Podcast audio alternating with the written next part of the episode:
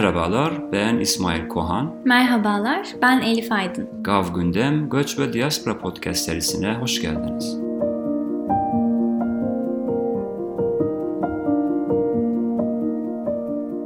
Merhabalar, bugünkü konuğumuz doçent doktor Ilgar Seyidov. Kendisi Atılım Üniversitesi'nde Halkla İlişkiler ve Reklamcılık bölümünde öğretim üyesi. Hoş geldiniz hocam. Hoş, Hoş geldiniz hocam. Hoş bulduk. Teşekkür ederim. Ben teşekkür ederim beni davet ettiğiniz için. Biz de çok memnunuz geldiğiniz için. Hocamız geçen dönem proje kapsamında mı? Proje kapsamında bir eğitimimiz vardı. Katılım artı başarıya yakalı projesinde.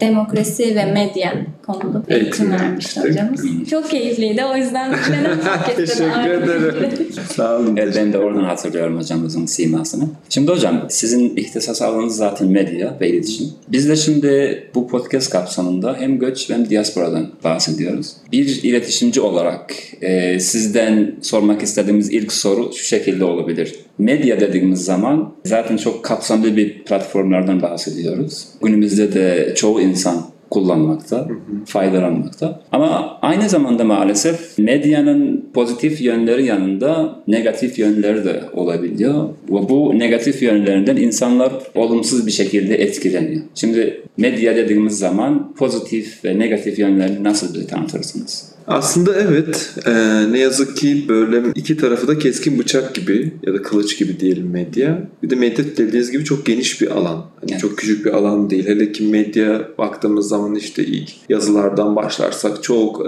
e, asırlar öncesinden başlayıp yazının keşfi, yazının keşfi sonra alfabe falan filan hani çok uzun bir tarihe doğru geçiyor ama sonra daha sonra medyanın aslında dönüşümü işte gazetelerin çıkması, dergilerin çıkması. Sonra Aa, bir de radyo diye bir şey varmış. Ne kadar güzelmiş sesle daha güzel bir iletişim sağlanabiliyormuş. Daha sonra görsel eklenebildi. Bunların hepsi çok büyük teknolojiler aslında. Çok büyük gelişmeler. Tabi bunların hepsi şöyle bir olumlu yönleri vardı o zamanlara baktığımızda ya da 20. yüzyıl, 19. yüzyıl, 20. yüzyıl özellikle de 21. yüzyıla gelince medya bize aslında mesafeleri kısaltan bir araç haline geldi. Çünkü mesafeler, ulaşımın daha da kolaylaşması, iletişimsel anlamda da mesafenin daha anlaşılır, daha kolay hale gelmesi medyanın çok olumlu yönleri var. Böylece gelişim dediğimiz şey aslında kavram ortaya çıkmış oluyor. Ama daha sonra ne oldu? Medya daha farklı bir şekil almaya başladı. Aslında yeni bir şey çıkmadı. Biz bu sosyal medya araçlarıyla yeni medya diyoruz. İnternetle birlikte her şey değiştiği için internetle birlikte aslında bir dijitalleşme süreci var. Onun için de bir dijital medya diye bir kavram ortaya çıktı. Bu dijital medya nedir? İşte online medya diyoruz, çevrimiçi medya diyoruz, işte yeni medya diyoruz ondan. Ya da işte şimdi bu daha çok işte genç katılımcıların olduğu, artık genç de değil. Hani belirli yaş üstü katılımcıların da daha kullanıcıların da olduğu bir sosyal medya platformları var ve çeşitli sosyal medya platformları var. Otomatik olarak şimdi son aslında istatistiklere baktığımız zaman bunu geçen o derste de konuşmuştuk hatta eğitimde de konuştuk demokrasi medyada istatistiklerde vardı. Bu istatistikler hep değişiyor. Hani düşünün iki ay falan önceydi o iki buçuk ay belki üç ay önceydi. Şimdiki istatistiklere baktığımızda daha yüksek veriler çıkıyor. Yani dünyada o kadar yüksek oranda sosyal medya kullanıcısı var ki çünkü internete erişim çok yüksek oranda. Artık çok az bölgede neredeyse internete erişim ve internete erişebiliyorsanız insanların artık haberleşme çok kolay çünkü internet aracılığıyla işte WhatsApp'la diyelim bir uygulama şeklinde yazışabiliyor ya da başka bir e, uygulamadan ulaşabilir ama medyayı kullandığı zaman işte bunun için Instagram'ı var, Twitter'ı var, TikTok diye bir şey var, işte Telegram'ı var, onun ötesinde işte Facebook zaten hala çok popüler. Bunların hepsi bir taraftan çok olumlu, olumlu olumsuz yönüne gelirken yani hem ulaşım, iletişim anlamında çok önemli ama olumsuz da çok önemli. Çünkü medya dolayım sağlar bilginin akışının, bilginin dolayımlanmasını sağlar, yayılmasını sağlar ya da haberleşme, iletişim kurulmasını, güçlendirilmesini, gelişmesini sağlar. Bireyler, topluluklar, toplumlar, gruplar, devletler, ülkeler arasında. Belki ileride gezegenler arasında çok çok ilerlerde. Otomatik olarak böyle olunca şu demektir. Biz çok kişiye ulaşabiliyorsak çünkü yeni medyanın eski medyadan şöyle bir farkı vardı. En büyük farkı orada. Eski medya evet çok kişi orada da ulaşıyor ama bir feedback yok yani bir geri dönüş yok. Ya da orada hızlı bir iletim yok, hızlı iletişim yok. Mesela eskiden hatırlarsan, siz de hatırlarsınız. Televizyonda belki daha yaşı bana yakınlar ve daha da büyükler de hatırlar. Yani izlerdiniz bir kanaldan ama bir şey şikayet etmek istediğinizde mesela edemezdiniz. Mektup yazmanız lazım, onu işte aramanız lazım da onları onu kayda alacak da onu dikkate alacak da size geri dönüş yazar. Şimdi öyle değil. Bilgi o kadar dolayımlanabiliyor ki, o kadar çok hızlı yayılabiliyor, iletilebiliyor ki ve karşı taraftan geri dönüş alabiliyorsunuz. Düşünsenize müthiş bir şey. Yani haber, bir haber yayınlıyorsunuz. Örneğin çok önemli bir olay oluyor. Ülkenin herhangi bir yerinde ne olduğunu hızlı şekilde öğrenebiliyorsunuz. Ona tepki verebiliyorsunuz ya da işte onun bir başkasına iletebiliyorsunuz. Bunun ne yazık ki ya, olumlu yön anlamında da belki olabilir ama olumsuz bir olayın üzerine olumlamak güzel bir şey değil ama deprem olayındaki gibi insanlar ben işte göçük altında kaldım diye mesaj atabiliyor Twitter'da. Onun üzerinde bulunan bir sürü insan var. Şimdi pozitif yönü değil midir? Pozitif yönüdür. Ama bununla beraber bir yığınla da olumsuz yönü de var. Çünkü hele ki bildiğiniz gibi bir göç çağında yaşıyoruz. Bir göç çağı var. Otomatik olarak hani tırnak içinde söylüyorum bunu böyle gördüğüm için değil. Yabancı kategorisinde bir sürü insan gelip gidiyor. Akım var. İşte sadece biz yokuz. Yani bizden oluşan bir toplum yok. Bir sürü, biz birbirimizle bile şu an odada üçümüz de birbirimizden çok farklıyız. Karakter olarak, işte görünüş olarak, başka olarak en azından öyle görünüyoruz. Ama bu bizim farklı olduğumuz anlamına gelmiyor. Farklıyız ama aynı, toplum içindeyiz. Alan Turey'nin bir sözü vardır. Diyor ki esas bence çok güzel bir soru o soru. Farklılıklarımızla ve benzerliklerimizle bir toplumda yaşayabilir miyiz beraber? Bu çok çok basit durabilir. Çok basit bir soru yani. Bu, bu, ama çok iddialı bir soru. Bunun cevabı yok. Evet deseniz de altını dolduramazsınız. Hayır deseniz de dolduramaz. Bunun üzerine çok büyük aslında tartışma yapmanız gerekiyor. O yüzden Turey'nin sorusu benim çok severim bu o konuda. O soruyu sorduğunuz zaman insanlar düşünür. Yaşayabilecek bize bu o kadar bir bir sorumluluk ki aslında hani yaşa aslında yaşamamız gerekiyor. O değil ama şimdiki şartlar altında öyle. Peki bir de sosyal medyanın negatif yönüne nasıl bir ilişkisi var? E, nefret söylemi üretiyor ve nefret söylemiyor. Çünkü feedback var bir de insanlar istediği gibi kullanabiliyorsunuz. İstediğini yazıyor. İşte ifade özgürlüğü az önce konuşmuştuk bir cümle olarak. E ben orada istediğimi yazarım diyor. Hayır istediğini yazamazsın aslında. Orada ağzına geleni yazıyor. Şu şu şu şu bitti o alıyor dolayımlanıyor. Oraya gidiyor buraya gidiyor ön yargılar oluşturuyor, kalıp yargılar oluşturuyor ki bunlar çok farklı kavramlar ön yargı. Birbirine benzer ama içerik olarak farklı kavramlar. Otomatik olarak onu da dolayımlamış oluyor. Demek ki sadece iyi şeyleri dolayımlamıyor. Yani, hepimize ulaştırmıyor. Kötü şeyleri de en basit çok küçük bir örnek. Buna belki daha spesifik biraz sonra geliriz ama mesela ne oluyor? Göç ve gündem çerçevesine bakıyoruz. Örneğin diyor ki işte sokakta ben bir Suriyeli gördüm. İşte belki de uyduruyor. Bilmiyoruz ki bu bilginin işte. Büyük ihtimalle de uyduruyor nefret söyleminden dolayı. İşte bana küfretti mesela diyor. Yani bir insan aklını mı yitirdi? Böyle bir şey neden yapsın? Bu Suriyelilerin hepsi böyle. Hop aldı onu. Zaten ön yargısı olan biri, zaten onu istemeyen biri ülkesini yabancı olarak görmek isteyen onu alıyor, paylaşıyor. Hop hop paylaşıyor, paylaşıyor, paylaşıyor ya da bu ya da ekonomik sıkıntıların olduğu, ekonomik krizin yaşandığı bir ülkede bu alınıp çoğaltılırsa nelere dönüşebilir düşünün. Demek ki çok güçlü bir silaha dönüşebilir medya. Farklılıklarımız ve benzerliklerimizle yaşayabilir miyiz? Burada e, şu geldi aklıma. E, sosyal medya daha eşitleyici bir alan yaratıyor gibi. Yani orada farklılıklar ve benzerlikler bir arada e, bulunabilir ve aslında çok da birbirinden ayrışık değil. O platformda herkes bir arada bulunabilir gibi görünüyor. Ama aynı zamanda bize o farklılıklarımızı gösteren de bir platform. Ee, daha belirgin hale getiren bir platform. Ee, ve sosyal medya herkese eşit söz hakkı tanımıyor aslında. Kimilerinin sesi daha fazla çıkarken ve daha görünürken kimilerinin sesi daha kısık kalıyor. Dezenformasyonun da gücü zaten yanlış haberin çok daha hızlı yayılıyor olmasından değil mi? Yani hakikat çok daha e, kısık sesli kalabilirken sosyal medyada e, yalan haberler, daha provokatif haberler daha görünür hale geliyor. Biz bir hoca arkadaşımla dezenformasyon üzerine yazmıştık bir tane böyle bir uygulamadan işte Twitter'dan çektik bir program kullandık. Data program.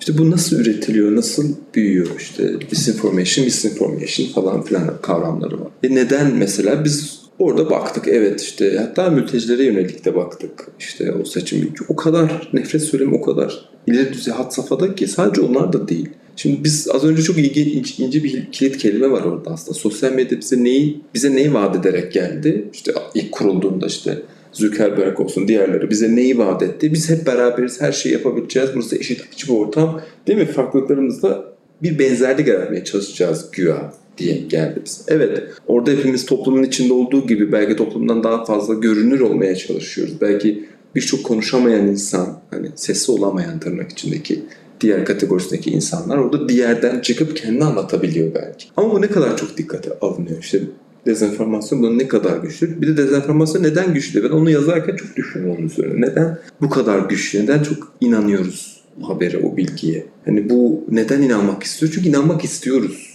Yani ya da istiyorlar öyle diyelim. Yani bir ön yargı var da Ay onu beslediği için. Aynen öyle. Ben onun üzerine çok düşündüm. Hatta bunun üzerine bir şey de düşünüyorum bu aralar. Ne, ne, bunun bir nedeni o. Toplumsal bir nedeni o. Evet politik nedeni de var. Kültürel nedeni. Bunları ben de biliyorum. Ama ben işin daha toplumsal kısmıyla çok ilgileniyorum. Bireysel kısmı, yani psikolojik kısmıyla çok ilgileniyorum. Ve şöyle bir şey okuduğumda şöyle bir şeyle karşılaştım. Daha doğrusu zaten vardı literatürde. Tekrar okuyunca karşılaşmış oldum. Aslında bir benlik bir de kimlik var. Yani bir benlik bizim kendimiz işte o I dediğimiz kısımdır İngilizcesinde. Bir de me dediğimiz kısım var. O da işte kimlik oluşturmaya, benlik. Ben ve benlik aslında onun adı ama öyle bakabiliriz. Benlik ve kimlik şeklinde oluşturmaya çalışıyorsun. Bir benlik kimlik olmaya çalışırken hep başkalarının düşüncelerinin kendi üzerindeki filtresinden geçirerek oluşturmaya çalışır. Yani örneğin düşünür der ki işte Elif benle ilgili ne düşünüyor? Filtresinden geçirip, geçirip nasıl bir insan olduğuna karar vermeye çalışır insanlar genellikle psikolojide. Ya bunu çoğu hepimiz yapıyoruz büyük ihtimal. Böylece ben demek ki böyle insan. Hani bir, hatta böyle bir atasözleri de vardır ya çok. Bana arkadaşlarını söyle senin kim olduğunu söylediğinde böyle biliyorsunuz böyle çok yaygın bir cümle de atasöz de değildir. Çünkü yaygın bir cümle. Öyle bir şey aslında yok. Yani bu bunların hepsi çok o kadar böyle içselleştirilmiş ki evet onun arkadaşı da kendi öyle. Hayır öyle bir şey olamaz. İşte bizim bu ayna benlik dediğimizden geliyor bu. Cooley'in bir cümlesi ayna benlik. Yani ben senden alıyorum bütün her şeyi kendimde birleştiriyorum ben onu yansıtıyorum aslında karşı taraf. Senin düşünce benimle ilgili düşüncelerini alıp böyle bir kimlik ortaya çıkarmaya çalışıyorum. Çünkü niye bunu yapıyorum? Biz niye kimlik oluştururken başkalarına? Bize çünkü ihtiyacımız var. Çünkü bu Aristo'nun cümlesidir. Zoon politikonuz biz aslında. Yani konuşan hayvanlar şeklindeyiz. Başkalarına ihtiyacımız var. Etkileşim kurmak istiyoruz. Bu da bizi alıyor mide götürüyor. Sembolik etkileşimcilik. Yani sosyal etkileşim kurmak istiyoruz. Mutlaka etkileşim olmazsa biz var olamıyoruz çünkü insan olarak ya da bir düşünebilen varlık olarak, canlı olarak. Ya bu sadece bizde değil biliyorsunuz başka canlılarda da var. İşte balinalarda en yüksek iletişim şey aslında onlarda aslında etkileşim ya da işte dişi aslanlar bile belgesel izlediğinizde en popüler belgesellerdir ya aslanlar üzerine. Tek başına avlanmazlar çünkü tek başına şeyi çok düşüktür şansı. Grup şeklinde avlanır ve genellikle dişi aslanlar yapar mesela. Hmm. Erkek aslanlar hazırı yer aslında. Bu çok ilginç bir şey. Çünkü orada da bir grup olur. Hatta çocuklara diğer teyzeleri der belgeselde. Teyzelere bakar. Çünkü biz etkileşim kurmaya çalışıyoruz. E bu etkileşim kurarken o benlikten kimliğe geçerken ki süreçte otomatik olarak bu birine ihtiyaç duyuyoruz. Biriyle konuşmaya, biriyle iletişim kurmaya ama bunu yaparken işte bazı kimliksel problemler de ortaya çıkarabiliyoruz. Ben yine araya gireceğim. Tabii tabii lütfen. Ee, şimdi sosyal medya mekaniğine baktığımızda duygu odaklı ve ben de böyle düşünüyorum odaklı bir yapısı olduğunu düşünüyorum. Hmm. Yani işte beğeni ve e, mesela retweet ben de katılıyorum. E, ben de böyle düşünüyorum. Ben de bunun hmm. görünür olmasını istiyorum bu fikrin. Yani aslında orada bir dayanışma dinamiği var diyebiliriz. Aynen. Yani nasıl aslanlar birlikte avlanıyorsa e, ortada bir mevzu var. Ortada bir insan veya etnik grup var. Bu Türkler de olabilir yani. Şu an sadece göçmenler üzerinden gittiğimiz için böyle bir örnek veriyorum. Ortada bir av var ve birileri hep birlikte onun üzerine atlıyorlar ve hep birlikte avlamaya başlıyorlar. Bu grubun benlik algısını da şekillendiren bir şey olduğunu düşünüyorum. Çünkü bir öteki var ve öteki üzerinden o grup kendini inşa ediyor. Yani aslında tek bir hedefe giderken birlikler. Onun haricinde yine farklılıklar var. Ama o ava giderken bir işte etkileşim içinde insanlar. Hı hı. Ve o etkileşim bir işte akışkan bir e, direniş, dayanışma örneği olabilirken bir taraftan sosyal medyada. E, diğer yanda da bir silaha da dönüşebilir. Kesinlikle yani bu neyi hatırlatıyor biliyor musunuz hanım? Şey, Irving Goffman'ın benlik oluşumu var. Hatta sosyal medya çalışmalarında bunu çok kullanıyorlar. Goffman şu anlar çok popüler. Onun performans rutin dediği iki tane kavram var böyle. O benlik gelişiminde. Performansta dediği şey işte biz iletişim kurmaya çalışıyoruz ya az önce bahsettiğim işte gruptaki ava giderken. Orada bir performans sergiliyoruz. Ben kendimi sevdirmeye çalışıyorum orada sana ki beni de sev ben de senden biriyim. Rutinde de bunu yaparken aslında öğrendiğim bir takım davranış biçimlerini yapıyorum aslında. Rutin, yani bildiğim genellenmiş dışına çıkmıyorum. Çünkü dışına çıkarsam ne olurum? Farklılaşmış olurum. O ayrımcılık damgasını yemeye başlarım aslında. Onu yapmamak için. Onlar ne yapıyorsa onu yapmaya çalışıyorum. Ayrımcılığa uğramamak için ya da ayrı kalmamak için. Bu bana onu hatırlatıyor. O yüzden o benliğin kimliği belki öyle düşünmüyordur. Öyle düşünmek istiyor ki o sürüden ayrılmasın. Çünkü o aslan örneği gibi sosyal. Ben tek başıma kalırsa avlanamam Ya da o kadar fazla etki yaratamam. Yaratamam. Aynen çünkü onlarla birlikte olmak bu bizim temel aslında canlı içgüdümüzden, antropolojik olarak içgü- içgüdümüzden geliyor. Çünkü şöyle bir şey var. Biz ilk işte bir sürü çalışma yapılıyor, müthiş çalışmalar yapılıyor, müthiş keşifler yapılıyor. İşte bu ilk insanlar kimdi işte, nasıl türlerimiz var. Onların üzerine işte bir türü hatta bir, bir üçten fazla tür bulundu insan türü olarak. Aa bu sadece o değilmiş, bu Neandertaller değilmişti, farklı türler falan filan. Bu üzerine tabii bu benim bilmediğim bir literatür ama onun üzerine çok yapılan çalışmalar. Hepsinde de ortak bazı özelliklerimiz var aslında. Bir mağarada niye yaşıyoruz biz beraber? Başkalarından korunmak için. O zaman canlı, başka canlılar bizi avlıyordu. Biz daha çok akıllı değildik. İşte bizi avlıyorlardı ya da işte ateş ihtiyacımız vardı. Beraber avlanamadığımız takdirde öldüğümüzü görüyorduk. Biz de aslında o insan ilkel özelliklerimizden yola çıkarak yapıyoruz. O yüzden bu bir arada kalma isteğimiz var ya az önce dediğim şey işte o sürüden kopmamak. Çünkü sürüden koparsam yabancılaşırım. Ve yabancılaşmak da çok tercih edilen bir olgu değil. Çünkü yine şeyin var. E, Bauman diye bir adam var. Bauman'ın bir cümlesi var bu yabancılaşmayla ilgili. Hatta bunu göçmenlere de uygulayabiliriz. Diyor ki bir dost vardır, bir de düşman vardır. Bir de yabancılar vardır. Hani onlar daha tehlikelidir. Çünkü dost ve düşmanın kim olduğunu bilirse yabancı bilmediğin bir şey tehlike arz ediyor sana. O yüzden biz hani o nefret söylemi oluştuğu zaman yabancı gibi geliyor bize. Dostum değil, düşmanım değil. Demek ki tehlike. Ne dost ne düşman. Hani bu Kategorize edilememiş. şey. edilemiyor ki. E, Çok acı bir cümle. Dost var, düşman bir de yabancılar vardır. Hani nasıl yani diye. Öyle bir soru olmuş oluyor orada ama aslında çok vurucu bir kelime bence. O yüzden orada o yabancı olmayı hiçbirimiz istemiyoruz. Ve bunu siz de iyi biliyorsunuz hani göçmenlerin ve en çok ne yazık ki yapılan literatürde son çalışmalarda da var bu. En çok ayrımcılığı yapan hani kişiler genellikle ayrımcılığa uğrayan, ötekileştirilen kişiler oluyor. Çok ilginç bir çünkü kategoriden çıktığını düşünüyor. Tamam mı? Diyor ki ben artık o kategoriden çıktım. Hani kimliğini bastırıyor ya da işte kimliğini değiştirmeye çalışıyor. Şimdi örnek veriyorum. Bir ülkenin vatandaşı oluyor. Onun etnik kimliğini, onun kimliğini almış gibi düşünüyor.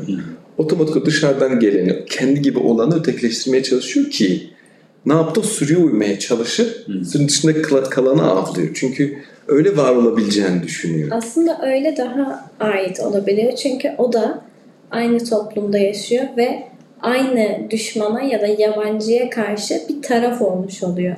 Yani onun Kesinlikle, aidiyet bilincini de geliştiren bir şey. Bir örnek hatırladım siz de görmüşsünüz bugünlerde zaten. İsviçre mi yoksa başka bir ülkede Iraklı bir kişi. Yani kendisi aslında Irak'tan göç ediyor Avrupa'ya. Şimdi mesela o Müslümanlara karşı Kur'an yakıyor ya da ona benzer şeyler yapmaya çalışıyor. Orada aklıma takılan bir şey vardı. Yani ben şey dedim. Bu kendisi Irak'ta dünyaya gelmiş, büyümüş. Batı'ya gittiği için o ülke insanlarına benzemek için ya da kendisini, kendisini benzetmek için gelip mesela farklı şeyler yapmaya çalışıyor. Onlardanmış gibi davranıyor. Sanki ben evet ben sizden daha fazla bu ülkeye mesela aidim ya da kendimi daha fazla uyum içerisinde hissediyorum diye. Yani bu gibi şeyler de maalesef söylediğiniz gibi yaşanıyor. Ya bunun doğru olduğunu düşünüyor ya da işte bunun çünkü onun etkisi ya da nasıl bir şey oluyor biliyor musunuz? Şimdi bu yabancılaştırma, ötekileşme, bunların ayrımcılığa, nefret, bunların oluşumun hepsi aslında birbirine çok ilişkili kavramlar. Hani farklı anlamları tabii ki tanımları, tabii ki boyutları var. O ayrı bir şey. Hani biz bu kadar zamanımız yok onların üzerine böyle saatlerce konuşmamız lazım ama şöyle bir şey oluyor. Bunları tetikleyen aslında bireysel olarak kalıp yargılarımız, ön yargılarımız var aslında. Şimdi kalıp yargı ne dediğimizde e, işte Bossinger'a göre şöyle bir şey kalıp yargı dediğimizde değişemeyen bir de değişme çok değişemeyen yanlış bir kelime değişme çok fazla hevesli olmayan yani çok açık olmayan özselleştirilmiş şeyler. Yani işte yani çok kalıp yargım var yani olmazsa orada olur yani. Niye yok? Ya değişme çok açık değil. Bunu işte besleyen şeylerden biri ön yargı. Ön yargı da dediğimiz şey aslında deneyimle birlikte ortaya çıkan bir e, kalıp yargıya dönüşen bir süreçtir. Yani ne oluyor? İşte diyelim çok, çok basit bir örnek veriyorum. İşte gidiyor diyelim bir Türklerle Avrupa'da kötü bir deneyimi oluyor bir kişiyle. Otomatik Türkler böyledir. Hani böyle şey var ya ya da işte şunlar Ruslar böyledir. İşte İranlar böyledir. İşte Suriyeliler böyledir. En farklı ötekileştirmeye kullanıldığı kelimeler olduğu için söylüyorum. Çünkü hepsinin etnik şey üzerinden bir şey olduğu için, bir tanımlama olduğu için otomatik bunu yapmaya başlıyor. Kalıp yargı, ön yargı üzerine. Yani bu çok bilişsel bir temel düzeyde bir şey var. E bunun kırmak çok zor bir şey. Onu işte o Iraklı'nın yaptığı şey aslında onun politik tarafları da var tabii. Evet. Sadece toplumsal boyutu değil. Yani neden? Evet. Neden Iraklı biri? Bunların başka mesajları da var. Oralara belki girmemiş. Onun farklı bir açıklaması Evet. da vardı. O şeyleri tartışmaları da olur politik tartışmaları Evet. ama ha, toplumsal hadi biz orada her şeyi kenara atıp toplumsal bakmaya çalışalım. Hadi öyle. Hı. Sanki kendi düşüncesiymiş gibi yapmış gibi düşünsek öyle olur. Ama bunu yaparken ım, tabii çünkü şöyle bir şey oluyor biliyor musunuz? Bu bu kalıp yargılarda ön, ön yargı değil kalıp yargı nasıl oluşur diye bir soru var. Yani nasıl oluşuyor bu kalıp yargıları sana o- orada? Çünkü onun için senin sosyal çevren ya da kısıtlı sosyal etkileşimin bir de medya aracıları oluşuyor. Çok ilginç. Üçü çok etkiliyor. Ya üç ya da farklı tabii var ama üç ana etmen şeklinde bakabilirsiniz. Çünkü bu kalıp yargılarda o şekilde oluşuyor. İşte medyadan ne görüyor? İşte, işte bir film izliyor. Araplar böyledir. Bitti. İşte ya da işte Türkler böyledir. Bitti. Ya da işte şunlar böyledir. Bitti. Onu hiç bakın ne etkileşimi olmuş ne sosyal çevresinin içinde olmuş. Hiç sadece medyadan görüyor ve onu öyle canlandırıyor. Bu şey örnekleri var ya siz de çok yaşamışsınızdır. Hmm, Türkiye'ye gelip de bazı yabancılar şey diyormuş ya eskiden daha şimdi duymuyorum da "Aa, Türkler ne kadar modernmiş aslında falan filan duyuyorsunuz. Hiç beklediğim gibi değildi. Ne bekliyordun ya da? Anlatabiliyor muyum ya bu o kadar medyadan görüyor ki çünkü o temsil işte medya bizi oraya götürüyor. Temsili öyle yaratıyor ya. Öyle bir şey işte Türk orada kebap yapan işte bilmem yapacak tabii kültürel anlam demiyorum ama öyle bir canlandırıyor ki onu sanki hani daha ilkel, daha medenileşmemiş, yani sivilize olmamış bir varlıkmış gibi sanki. Gelip bu kadar görünce ben çok şaşkınım diyorum. Bu beni çok rahatsız eden bir cümledir mesela. Öyle dedi ben böyle bilmiyordum. Ne bekliyordun yani? Nasıl yani hani? Onura mı ediyorsun, e, e, şey mi yapıyorsun o belli değil hani. Aslında bu e, batıdan doğuya doğru baktıkça yani bir, biz birisinin batısındaysak bizim de o doğuya bakış açımız Aynen benzer. E, bizim de işte Arap coğrafyasına, Afrika'ya bakışımız çok benzer. Yani Batı'nın bize Afrika'yı bir baktığı ülke gibi. sanmamız, kocaman bir kıtayı, e, oradaki ülkelerin isminden dahi haberdar olmamamız ve zenginliklerini bilmememiz ve görünce çok şaşırmamız. Yani bunların hepsi yine o kalıp yargılarımızdan, daha doğrusu ön yargılarımız değil, ön yargılarımızdan kaynaklı. Ve bu da o insanlara bakış açımızı da etkiliyor. Tam Yani onu. insanlık da bir hiyerarşiye sahip olmaya başlıyor. Siz devam edin Evet. Yok, tabii ben de tam ona değinmek istedim. Yani o bakışlar aslında o, o bölgeden gelen insanlara karşı tepkileri de şey yapıyor, değiştiriyor. Şimdi mesela doğudan batıya giden göçmenler sürekli mesela aynı şeyle karşılaşıyorlar. Yani sanki ilkel insanlar, eğitimleri yok, temiz değil, o bu. Ee, bu da hocam sizin söylediğiniz gibi aslında o gördükleri şeylerden dolayı etkileniyor. Mesela bir film görmüşler ya da ne bileyim bir dizi ya da belgesel görmüşler olabilirler. Ondan dolayı böyle bir ön yargı oluşuyor. Şimdi hocam e, sosyal medyadan bahsettik. Günümüzde aslında bu dezenformasyon şeklinde yalan haber, bilgi kirliliği, ona benzer şeyler çok üretiliyor. Yani üretilen bilgi kirliliği çok ama bunu denetlemek çok zor. Yani bu kadar yalan haber ya da dezenformasyon ya da ona benzeri kelim- şeylerle karşılaşıyorsunuz. Şimdi bunların içerisinde doğru haberi bulmak ya da gerçek şeyi çıkarmak çok zor. Dolayısıyla böyle bir durumda mesela göçmenlere ya da mültecilere karşı böyle bir şey üretiliyorsa ki zaten maalesef günümüzde çok üretiliyor. Özellikle seçim ya da kriz dönemlerinde böyle şeylerin çok üretildiğini görüyoruz şahidiz. Böyle bir durumda bir vatandaş olarak kendimizi nasıl doğru habere yönlendirebiliriz ya doğru haberi seçebiliriz? Şimdi o evet dediğiniz gibi çok kompleks bir süreç. Ama aslında kolay yolları da var ondan korunmanın. Mesela benim ga- gazetecilik dersim var mesela. Öyle orada yapışa biz gazete çıkarıyoruz. Oradaki öğrenci arkadaşlarımla beraber. Hepsi işte biri editör ben, işte görünürde ben oluyorum. Hocası aynı zamanda olduğu ders ama onu da yapmıyorum. Ben onlara böyle işmiş gibi yaptırıyorum. Yani bir dersten çok bir iş gibi. İşte ekip kuruyorum. İşte şu ekip şunu yapıyor, şu ekip şunu yapıyor. Birbirlerini denetliyorlar falan. Hani çok gençler hani onu şimdiden deneyimlesin bir sorumluluk alsınlar. İşte iletişim sorumlusu var. İşte haber bülteni yazan, onları denetleyen biri var. Böyle bir gruplara bölüyoruz. Onlar yapıyorlar. Şimdi onlara ilk tabii haber nasıl yazılır onu anlatıyorum. Haberin kaynağı nedir falan ve ilk bir iki ders öyle yapıyoruz. Uygulamalı bir ders çünkü orada anlatmadan çok uygulayarak görüyorlar. Orada mesela şey diyordum ben ilk başladığım ilk bütün derslerimde eğer haberle ilgili ders hep onu söylüyorum. Her okuduğunuz şeye inanmayın. İnandırıcı olan şeye de inanmayın. O zaman soru neye inanacağım? Değil mi? Her zaman şüphe edin. Yani bu çok önemli bir bence e, sorunsal. Bu Descartes'in da aslında şeyde şüphe ediyorsam öyleyse varım diyor. Aslında öyle değil o. Yani şüphe etmekten şüphe ediyorsam aslında onu söyle. O kadar daha kompleks bir şeyden bahsediyor. Yani bu o dikotominin olması gerekiyor. Ben öyle düşünüyorum. Yani bir haberi okuduğum zaman önce kaynağına bakmamız lazım. Mutlaka. Bu kaynak nereden geldi? Kaynağı yoksa haberin ona zaten büyük bir soru işareti koymanız gerekir. Bu işte biri paylaşmış. Şöyle bir şey oldu. Mesela özellikle bu fark ettiniz kriz dönemlerinde ya da işte felaket dön, deprem döneminde mesela nasıl Allah'ım yani nasıl bir dezenformasyon. Öyle bir şey yok orada yani ve insanları galayana getirip galayana onları daha da şey yapıyorsun. İşte bu çok işin daha çirkin taraflarını ortaya çıkarabiliyorsun. Sırf kendi şeyinden dolayı işte bir görüşünden dolayı bir şeyinden dolayı onu başka yerlere evirmeye çalışıyor. Hayır bunlar o yüzden ben insanlara hep şunu söylüyorum ya da işte kendi kitlem öğrencilerim olduğu için şu an onlara söyleyebiliyorum. Mutlaka kaynağına bakın. Bire paylaştığında bile inanmayın. Yani bunun görselleştirilmesi gerekiyor. O görsel gerçekten doğru mu? Mesela bazıları başka yerden alıp birleştirip de yapabiliyor. Hatta bu sosyal medyada yine vardı. Yani başka bir yere fotoğrafını koyuyor. Arkadaşımın alakası yok. Yani o bahsettiğimiz bölgeyle vesaire. O yüzden mutlaka önceki haberin kaynağı. Haberin kaynağı mutlaka ilk şarttır benim için. Nereden alınmış? Bir ve bir tek kaynakla e, yetinmemek. Ben hep onu söylüyorum. İşte şimdi bir kutuplaşma da var ya gittikçe artmaya başlıyor. İşte bir muhalif, bir ana akım. İkisinden de okuyun. Ben onu söyleyeyim. Tek taraflı asla okumayın. İki tarafından da okuyun ama siz kendi süzgecinizden geçirin. Olma ihtimalinden ve ne olursa olsun, ne kadar da doğru bir haber olursa olsun hep bir soru işaretinizde olsun.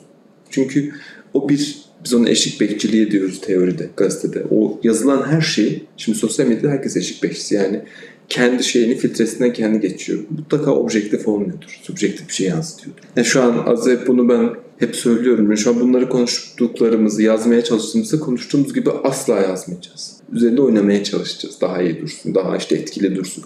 O zaman objektiflik kayboldu. Subjektif taraflara. O yüzden hani ben objektif bir habere çok yani onu çok çok çok az insan yaptığını düşünüyorum ne yazık ki.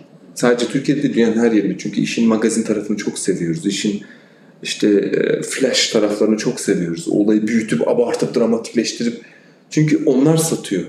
Yani onlar dezenformasyon satmasının nedeni o. Çünkü aykırı. Çünkü çok büyük bir şey var orada. Allah'ım diyorsun. Yani ne var acaba falan.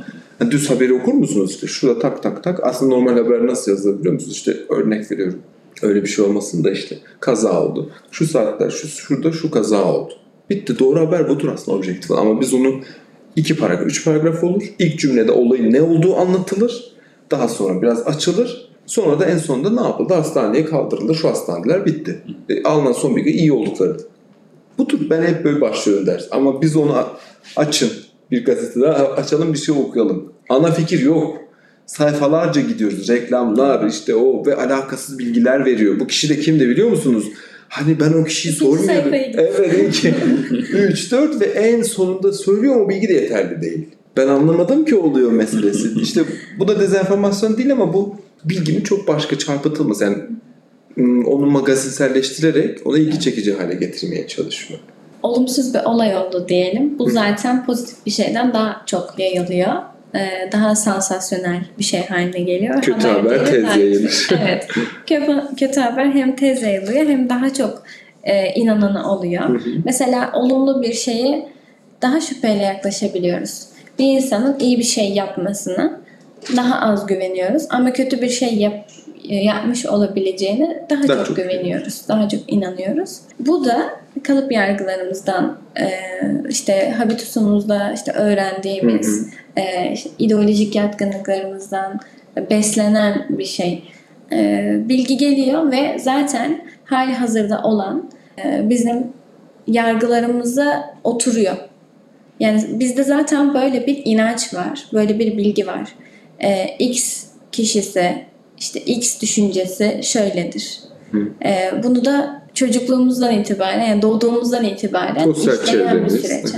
Theo Van Dyke söylem ve ideoloji arasındaki ilişkiyi kurarken yani bunun aslında farkında olarak veya olmayarak sürekli bir beslemeyle neşvi neva buldum sürekli bir beslemeyle e, geliştiğini. geliştiğini söylüyor. Sosyal medyada da çok hızlı harekete geçebiliyoruz. Mesela en başta söylediğiniz beğenmediğiniz bir şey olduğunda önce bir mektup yazıp yani o zorlu süreci göze alarak e, itiraz etme imkanımız vardı. Şu anda hemen aksiyon alabilmek için çok güzel. Dediğiniz gibi deprem sürecinde de bunun Olumlu tarafını da gördüm. taraflarını çok fazla gördük. Ama bir taraftan e, yanlış bir haber üzerinden birilerinin yargılanması. Orada hemen dar ağacına çıkarıyoruz aslında ve damgalanmış oluyor o kişiler, o gruplar. Halbuki Türkiye bir hukuk devleti ise ve herkes masumiyet karinesince e, suçu ispatlanana kadar masumsa e, bu hakkın herkese tanınıyor olması gerekiyor. Ama bir anda biz mahkum ediyoruz yani çünkü insanları. seviyoruz. Onu, ya onu yapmak bizi rahatlatıyor işte. Kimliksel olarak yani onu çünkü en kolay yolu seçmek insan insanların en sevdiği şey. Zoru seçmek değil. Hani onu seçmek çünkü ne oluyor? Bakıyor işte az önce dediğimiz şey gibi işte. Bakıyor herkes onu eleştiriyor. Demek ki burada bir şey vardır. Bunun o kadar zor bir şey ki mesela e, benim en son annem ziyaret etti beni annemle babam. Ben böyle günlük konuşmalardan çok çıkarıyorum bu şeyleri konuştuklarımızı. O bende kalıyor aklımda böyle. İşte bir televizyonda bir şey izliyoruz. İşte bir program izliyoruz. Önemli değil ismi. Ben o, ben televizyon çok izlemiyorum. Yani öyle bir şey yok. Alışkanlığım çok yok. Evde izliyor. İşte annem babam gelince izlesinler de televizyon. Onlar izliyor, izlerken anne, onlar çünkü işte yaşları var. Onlar televizyona alışık. Sosyal medya değil. Benim annem telefonu kullanamıyor çok. Hani orada izlerken işte işte bir yarışma programı öyle söyleyeyim size. Orada biriyle ilgili adını hatırlamıyorum yarışmacının diyor. Ben ilk kez onunla hani beraber izleyelim hadi diye. Burada diyor ki işte bak bu çok kötü biri diyor. Tamam dedim ki niye öyle düşünüyorsun anne? Neden dedim. Dedi ki çünkü bak hepsi onun kötü olduğunu söylüyor. Demek ki kötü biri. Şimdi bu o kadar aslında ağır bir cümle ki yani nasıl yani dedim anne tanıyor musun? Tanımıyorsun. Dedim, televizyondakileri niye inanıyorsun? Cık. Bak diğer diyor ki arkadaş onunla ilgili şunu söyle demek ki boşluksuz ölmezler. Boşluğunu yani kolayına kaçma onu sorgulamak değil meselemiz. Hani neden? Yani öyle şey olabilir. Çünkü o bizim işimize gelir. Çünkü o sürün dışında çıktığınız zaman savınızın olması lazım. Yani onu ya çok iyi tanımanız gerekiyor değil mi? O tanımıyorum ama herkes onunla ilgili böyle bir şey söylüyor. Haberin olsun mesela böyle derler haberin olsun. Pek de önemli. Ne, neden? Hani bu çok ben de tam tersi. Öyle insanları daha çok seviyorum. Biri bana işte bir iş- iş yapacaksam işte örnek veriyorum işte ya da bir öğrencidir tez yazmak istiyordur örneğin. Diyor ki işte işte bir hoca arkadaş diyor ki başka bir yerde olmuş da bana dön diyor ki işte yani ben çok böyle böyledir haberin olsun yani seni çok yorar falan. Yok ben onu inatla tanımak istiyorum. Neden? Tam tersi ve en iyi işlerinde onunla çıkmıştır. Çok ilginç olabilir. Çünkü biliyorum onun belki sen belki seninle iletişim kuramadı. Belki orada kendini ifade edemedi. Belki gerçekten etnik kimliğinden, cinsel kimliğinden ya da başka bir fiziksel özelliğinden herhangi bir şeyden bir bir şeye maruz kaldı da bir şeyi kapatıyor. Bir onu anlamamız gerekiyor işte anlamak. Bizim işimiz sosyal bilimlerin işi o. Benim ileri iletişimci ya da sosyologların işi o. Anlamak. Ben seni anlamak zorundayım. O yüzden ne yapmam gerekiyor? İletişim kurmam lazım. O yüzden işte dezenformasyon ya da işte misinformasyon bunlara inanmamam gerekiyor. Yani bu bunlara inanmaya birebir yarşı. Onunla etkileşime girmem gerekiyor. Ona deneyimlemem lazım. Yani ön yargı var ya bu ön yargı şeyi aslında Gadamer diyor ki ön yargı aslında kötü bir şey değildir. Ön yargı iyi bir şeydir. Çünkü ilk iletişim kurduğunda onunla ilgili aslında fikrim var. Yani bazı insanlar böyle gıcık başlarsa böyle gıcığım şuna ya. Sonra en iyi arkadaş olurlar mesela ve baktığınızda. Çünkü aslında iyi bir şey de bazı tarafta. Gadamer iyi olumlamaya çalışıyor. Çünkü nedir? Onunla ilgili en azından bir fikir sahibi oluşturmaya çalışıyorum. Demek ki aslında birisi onu tanımaya çalışıyorum ben. O oyun alanındaki hamlelerini yönetmen için. Aynen öyle. Ee, ön bir bilgi aslında. Ya biz o habituslarımızın aslında dışına o Bourdieu'nun bir kavramıdır. Çok da güzel bir kavram o. Müthiş bir kavram. Mesela o habituslarımızın dışına çıkmaya çalışırsak aslında bir sürü şeyi başarabiliriz. Ve bunu bunu bunu yapabilmek çok zor bir şey bu arada. Öyle çok kolay bir şey değil çünkü bir yerin içinde büyüyorsunuz, bir belirli bir sosyal çevre, belirli bir toplumsal işte bağlam içinde büyüyorsunuz. Kültürel kodlarınız oradan geliyor da işte başka bir kültürden geldiyseniz ben mesela başka bir kültürden geliyorum ya da başka bir topluma gelip burada yaşadım. İşte artık burada oldum falan hani ya da oradaki hala kaybetmedim aslında. Hepsini birleştiriyorum yani. O orada duruyor, bu burada duruyor. Onları ben hepsini özümsemeye çalışıyorum. Neye olduğunu, nasıl olması gerektiğini gibi.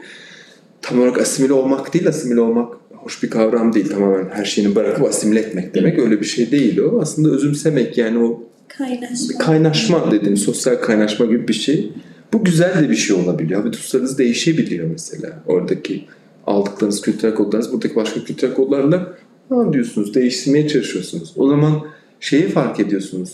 İşte farklı kültürel kimlikler tanıdıkça, farklı işte etnik, bütün farklılıkları tanıdığımız zaman o ilk soruya geldiğimiz farklılıkla beraber olduğumuz zaman aslında dezenformasyona da inanmamaya başlıyoruz. Yani bu dezenformasyonun ne kadar hani doğru ya da yanlış olduğu sorgulamak, sorgulamak çok önemli. Sorgulamam gerekir. Hani ben o yüzden hepsi soru sorun. Yani soru sormadan da evet dinledim bitti değil öyle bir şey yok. Neden diye sorman gerekir. Yalnızca ölü balıklar akıntının izinde akar gibi bir söz Aynen var. öyle yani öyle şey. Ölü balık olmayalım yani. Herkes ne diyorsa Tabii de medyada olan her şey de doğru değildir. Yani ne de sosyal çevrenizde söylenen her şey de doğru değildir. Kendiniz deneyimleyin. Ben kendim deneyimlemeden bilmiyorum diyorum. Belki çok eskiden daha genç yaşlarda söylerdim buna ve evet öyledir kesin. Çünkü de sürüden kopmak istemiyordum. Şimdi öyle bir derdim yok. Ama hocam bu çok zor. Neden çok zor? Özellikle göç ve göçmen bağlamında konuşacak olursak zaten bir yabancı ve zaten e, bir tehdit. Ne dost ne düşman bir yabancı var orada. Evet yani belki eskiden bu kadar belki değil yani güçlü bir şekilde eskiden bu kadar düşman olarak algılanılmıyordu. Şu anda tehdidin yani bunun bir güvenlik tehdidi olduğu söylemi yayıldıkça bu tehdit algısı da giderek artmaya başlayan bir şey aslında. Yani bir algı oluşturma söz konusu olduğunu düşünüyorum. Burada da insanların inanması çok normal. Çünkü tarihsel çatışmalara, ilişkilere, ülkeler arası ilişkilere, toplumlar arası ilişkilere, e, yaşayıştaki, gündelik hayattaki pratiklerde oluşan farklılıkların bizi nasıl bambaşka toplumlar yaptığına vurgu çok güçlü. Ve geçen gün taksideydim. İşte sohbet ediyoruz taksiciyle. Bilerek gönderildiler diyor mesela. Yani 3,5 milyon insan canımıza kastetmeye geldi yani. E, bunu kim yapıyorsa gerçekten çok büyük bir güçmüş ki 3,5 milyon insanı onların da haberi olmadan böyle bir güvenlik tehdidi haline gelmesi söz konusu olsun. Ve bu büyük nüfusun her bireyinin de bundan haberi olsun ve kastetsin yani sürekli buna. Biz aslında bu her şeyi konuştuğumuz teorik kavramların hepsinin yansımaları gündelik yaşamlarımızda olan örnekler. Ben onun çok işte onu söylemeye çalıştım. İşte annemle olan diyalogumda ya da işte bir takside ben de onunla karşılaştım. Yani biz işte Suriyelilere ve işte Afganlara yönelik olarak bu şey entegrasyon politikaları bir proje yapıyorduk. Ee, Hatay'dayken o zaman daha depremden önceydi. Geçen seneydi hatta. İşte ta- aynı şeyi taksi şoförüyle ben de onu yaşadım. Hani öne oturdum çok sıcak hava. Hatta biliyorsunuz şu yani oralar daha sıcak. İşte bir görüşmeye yetişeceğim onu düşünüyorum şurada şunu yaparım falan notlarıma bakıyorum. İşte adam döndü dedi ki siz hoca mısınız dedi notlar falan görünce falan. Evet dedim falan. İşte neredesiniz böyle Ankara'dan geldim falan filan. İşte dedi ne üzerine çalışıyorsunuz dedi. Göç üzerine çalışıyoruz dedi. Hı dedi. Kimlere soruyorsunuz dedi. Dedi ki dedi herhangi biri olabilir şu an hani bir tane o zaman bir STK ile görüşmeye gidiyordum hatta. O önceden ayarlanmış. Hem STK'lı hem vatandaşlarla konuşuyorduk. Yani çok katmanlı yapıyorduk. Vatandaşlar yapıyor musunuz dedi. Yapıyorum. Ben konuşmak isterim dedi. Şimdi bu benim planlamadığım bir şey. Düşünsenize yani o istiyor. Dedim ki emin misiniz dedim.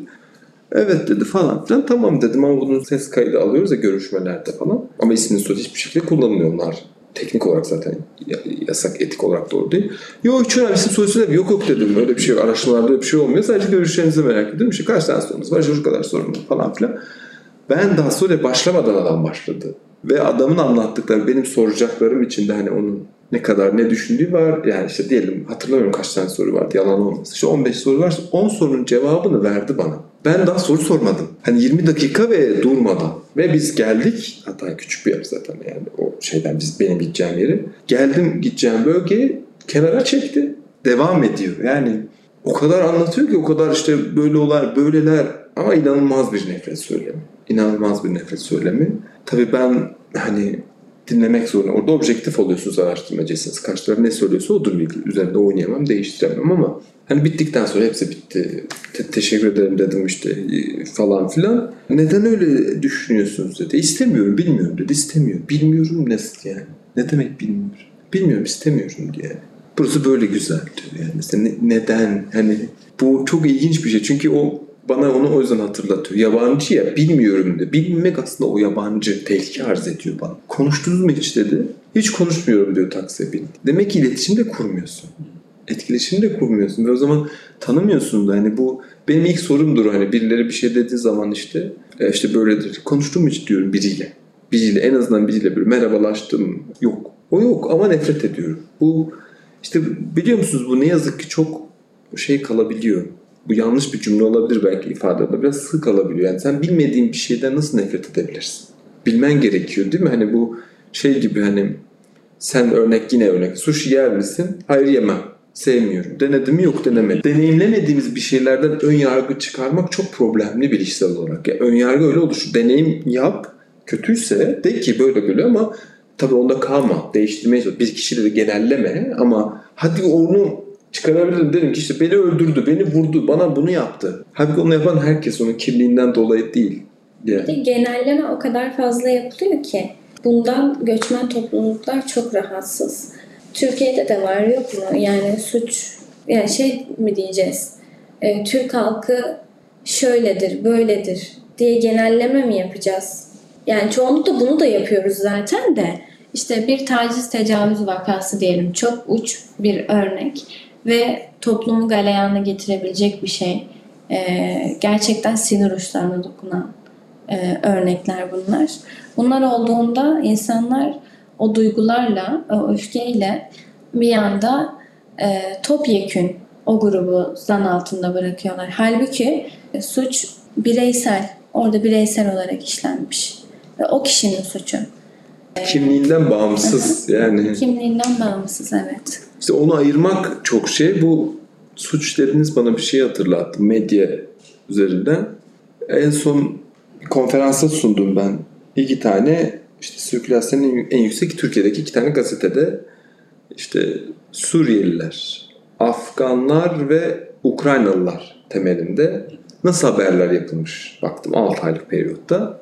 İşte bu konferansta İngiltere'deydi hatta. Orada gittim sundum. Onlar da kendileri de işte kendi ülkelerindeki ayrımcılıktan. Orada da çok yüksek İngiltere'de. Orada da kendileri anlatıyordu. Nasıl yüksek ayrımcılık farklı boyutları falan filan. Orada Türkiye'den bir ben varım.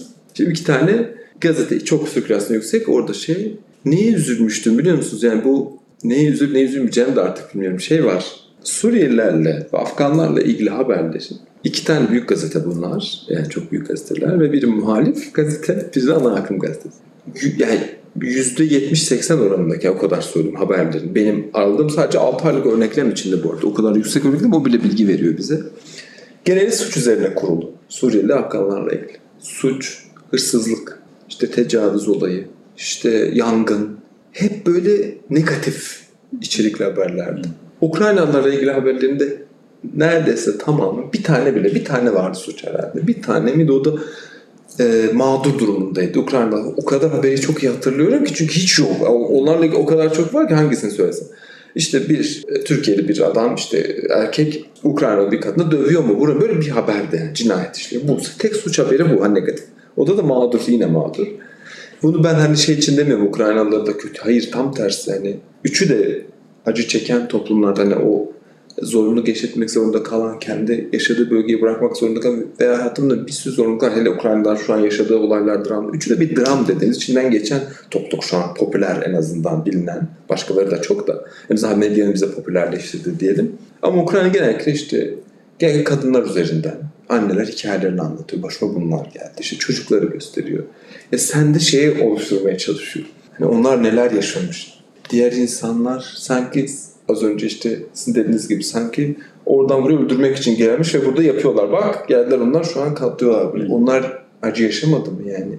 Öyle bir şey olabilir mi? Bu çok iki yüzlülük işte medyanın iki yüzlülük bunu sadece Türkiye'de değil hani Batı'da Batı şey de bunu yapıyor işte çok iyi hatırlıyorsunuz o gazetecinin demeye bunlar Ukraynalı bunlar beyaz bizden biri demeye nasıl yani değil hani sen nasıl gazetecilik mesleğini elinden almamız gereken bir kişi bence onun insan özelliklerini geçer. Sen nasıl gazetecisin böyle bir şey yapamazsın.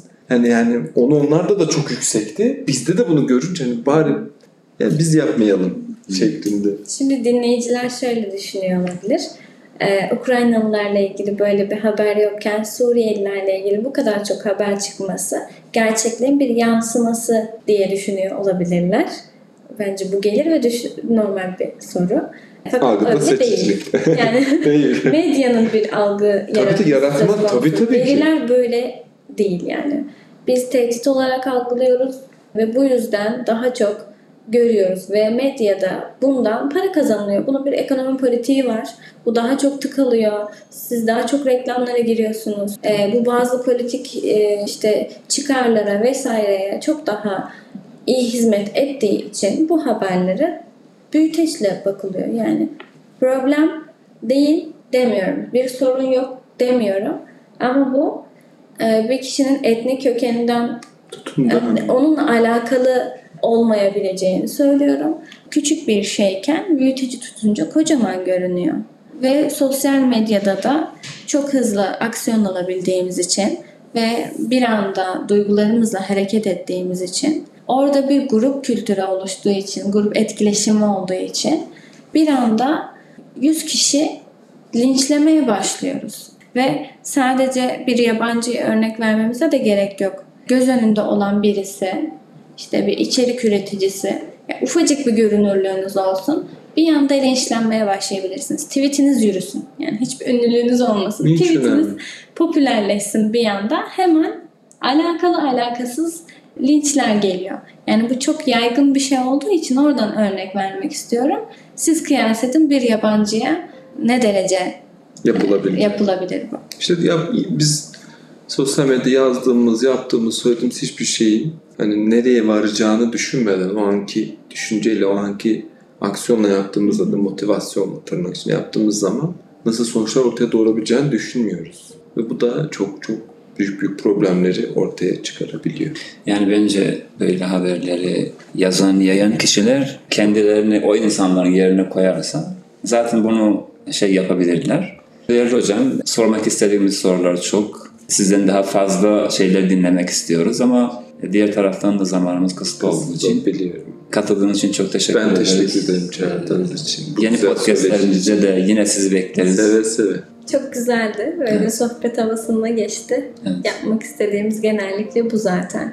Ders formatında değil de sohbet eder gibi olması. İlgili arkadaşların, bu konuya ilgili arkadaşların hani okumalar yapmalarını ya da işte teyit.org, ayrımcılık hattı gibi yerleri takip etmelerini tavsiye ederim. Evet. Tekrar ayaklarınıza sağlık. Ben teşekkür ederim. Çok teşekkürler. Değerli dinleyicilerimiz, e, bugünkü podcastimizin sonuna geldik. Yeni podcastimize kadar görüşmek üzere.